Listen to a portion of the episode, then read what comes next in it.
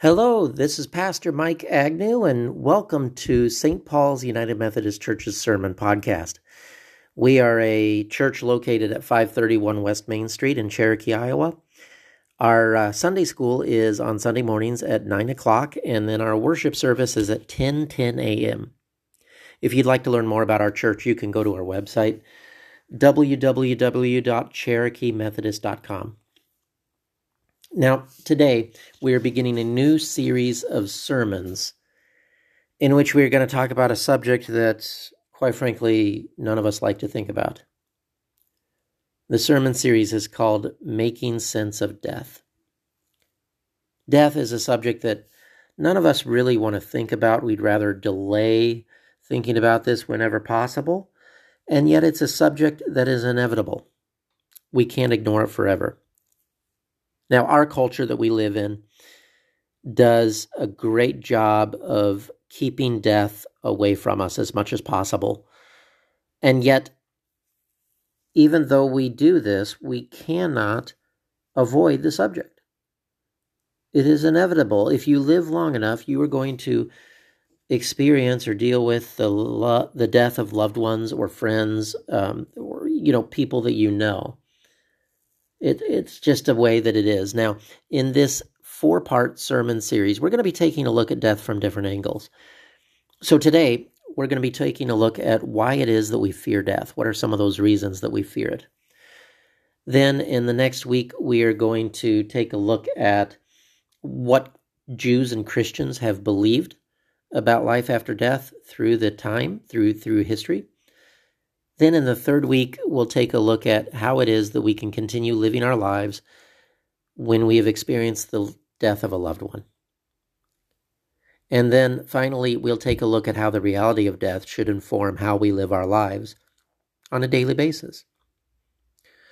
So today, we're going to focus on why it is that we fear death, uh, both as individuals and as a culture. You know, f- first of all, it should be obvious to say that we do we fear death.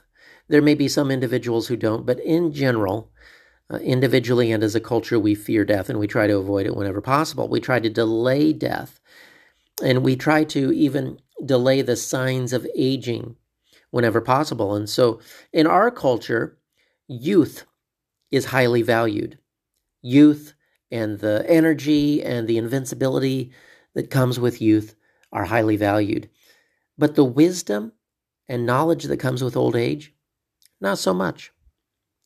That's not true everywhere. There are many cultures in which uh, old age is considered a blessing and it is to be accentuated, uh, but not here. In our culture, old age is something to be delayed and avoided at all costs. And so we buy all kinds of products to make us look younger than we really are because we wouldn't want people to know we're actually aging.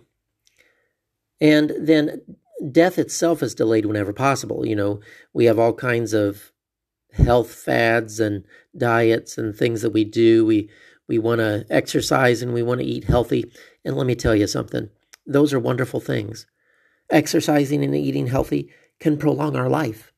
And it can enable us to live healthier lives and feel better. So those are things that are absolutely things that we should do. But oftentimes these become things that, you know, the message that we get is that we are guaranteed that if we do these things, we will have long, healthy lives and that we will not get sick. And that's just simply not true. Now, those kinds of activities can make it more likely that we may live longer and have healthier lives, but it doesn't guarantee it. And so, you know, we try to delay death whenever possible. And you know, the question is when is it time to have a healthy death? These are questions that, as I said, we, we don't want to deal with. And we're not going to get into these right now, but I think that the reason why we don't like to talk about death is because we fear it. And there are a number of different reasons why we might fear death. So I, I want to go over a few of them with you. First of all, there's the obvious reason and that is that we fear death because we're not sure what it's going to be like. You know, is it going to be a painful experience? Is it going to be a relatively peaceful experience? If you've lived long enough, then you know people who have uh, died either from an accident or uh, uh, because, you know, failing health. And maybe some people die in a peaceful state and others do not. And so we worry what's death going to feel like? You know, those, those are very valid questions. And so we fear death partially because we're not sure what it's going to feel like. We can also fear death because, quite frankly, we're not ready. We're not ready because this life is pretty good. This life is pretty good, and we're not ready. You know, and even if this life isn't very good, the fear of the unknown can be very paralyzing. And so, even if our life isn't the greatest, at least we know what it is. But we, the fear of the unknown, we don't know what death is like. We don't know exactly what's going to happen. You know, what happens right at the moment of death? What comes next? And all these other steps along the way. These are things that we we just don't know. We don't know how to answer. And so, you know, fear of the unknown, fear because of, you know, quite frankly, we don't want it. We we are enjoying this life. We also fear death because sometimes we doubt. What if everything that we've believed is wrong? What if God isn't so loving and forgiving? What if what if there is no life after death and when I die I'm just cease to exist? These are questions that you might think are not safe to ask, or these doubts might be things that we feel are not safe to bring up in church. But let me tell you, these questions are welcome at our church. And if most people are honest with themselves, there are times in their life when they have these kinds of questions and doubts. And death can be really scary if we think about that. So there are a lot of times when we fear death. There are a lot of reasons, I should say. One of the reasons is fear of judgment. You know, what if, what if God is, or what I should say, what if we're not ready for God? We are all acutely aware of our sins and our failures. What if God is not as loving as we think? What if we're not sure what will happen to us? What if the idea of encountering God fills you with fear rather than joy? Well, in our scripture reading today, 1 Corinthians 15, 50 through 58, Paul writes about the resurrection of the body and the sting of death. We'll come across this scripture more than once in this series, but what is the sting of death? Well, Paul actually just comes out and plainly says what the sting of death is for him. He says the sting of death is sin. And that goes right along with the judgment of God, right? Sin separates us from God. And, and the Bible teaches that at the end of the age, there'll be a resurrection of everyone from the dead, some to reward, and some to punishment. And so the sting of death or sin is that it separates us from God. And so that is the what Paul considers the sting of death, right? The judgment of God. And in fact, in the Bible, sin is seen as the cause of death in the first place. So just as we were made from the earth, so we will return from the earth.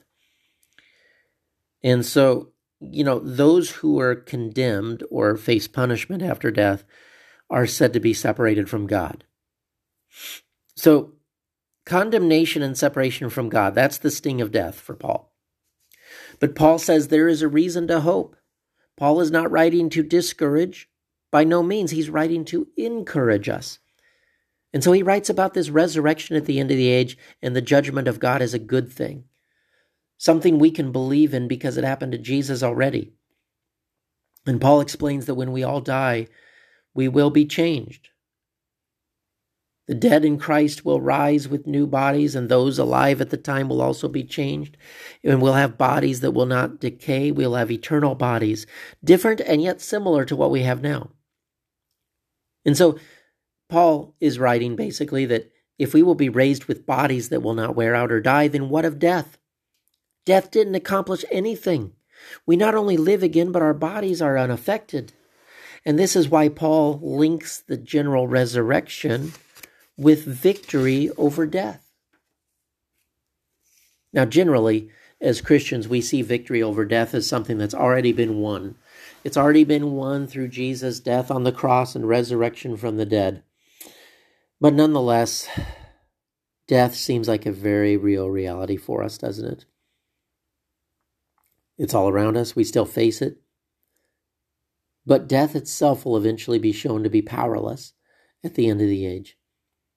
That's why that Paul says that when the rotting body has been clothed in what cannot decay, then we can truly say, Where, O death, is your victory? Where, O death, is your sting? Because we know that this will happen. It's okay for us to declare victory a little early, I think. And Paul tells us that this victory is given to us through Jesus Christ. We can be forgiven of sin. We no longer have to live in it. And victory over sin is victory over death and it's all accomplished through God's grace. So there are a lot of reasons we fear death, certainly. And we haven't gotten to every one of these. We'll get to some of the other ones in the next few sermons, but nonetheless, I think it's something that we all probably fear somewhat. But ultimately, we know that because God loves us, death has been defeated. Death's sting has been taken care of through the cross and the empty tomb. Thanks be to God. Amen. God bless and have a great week.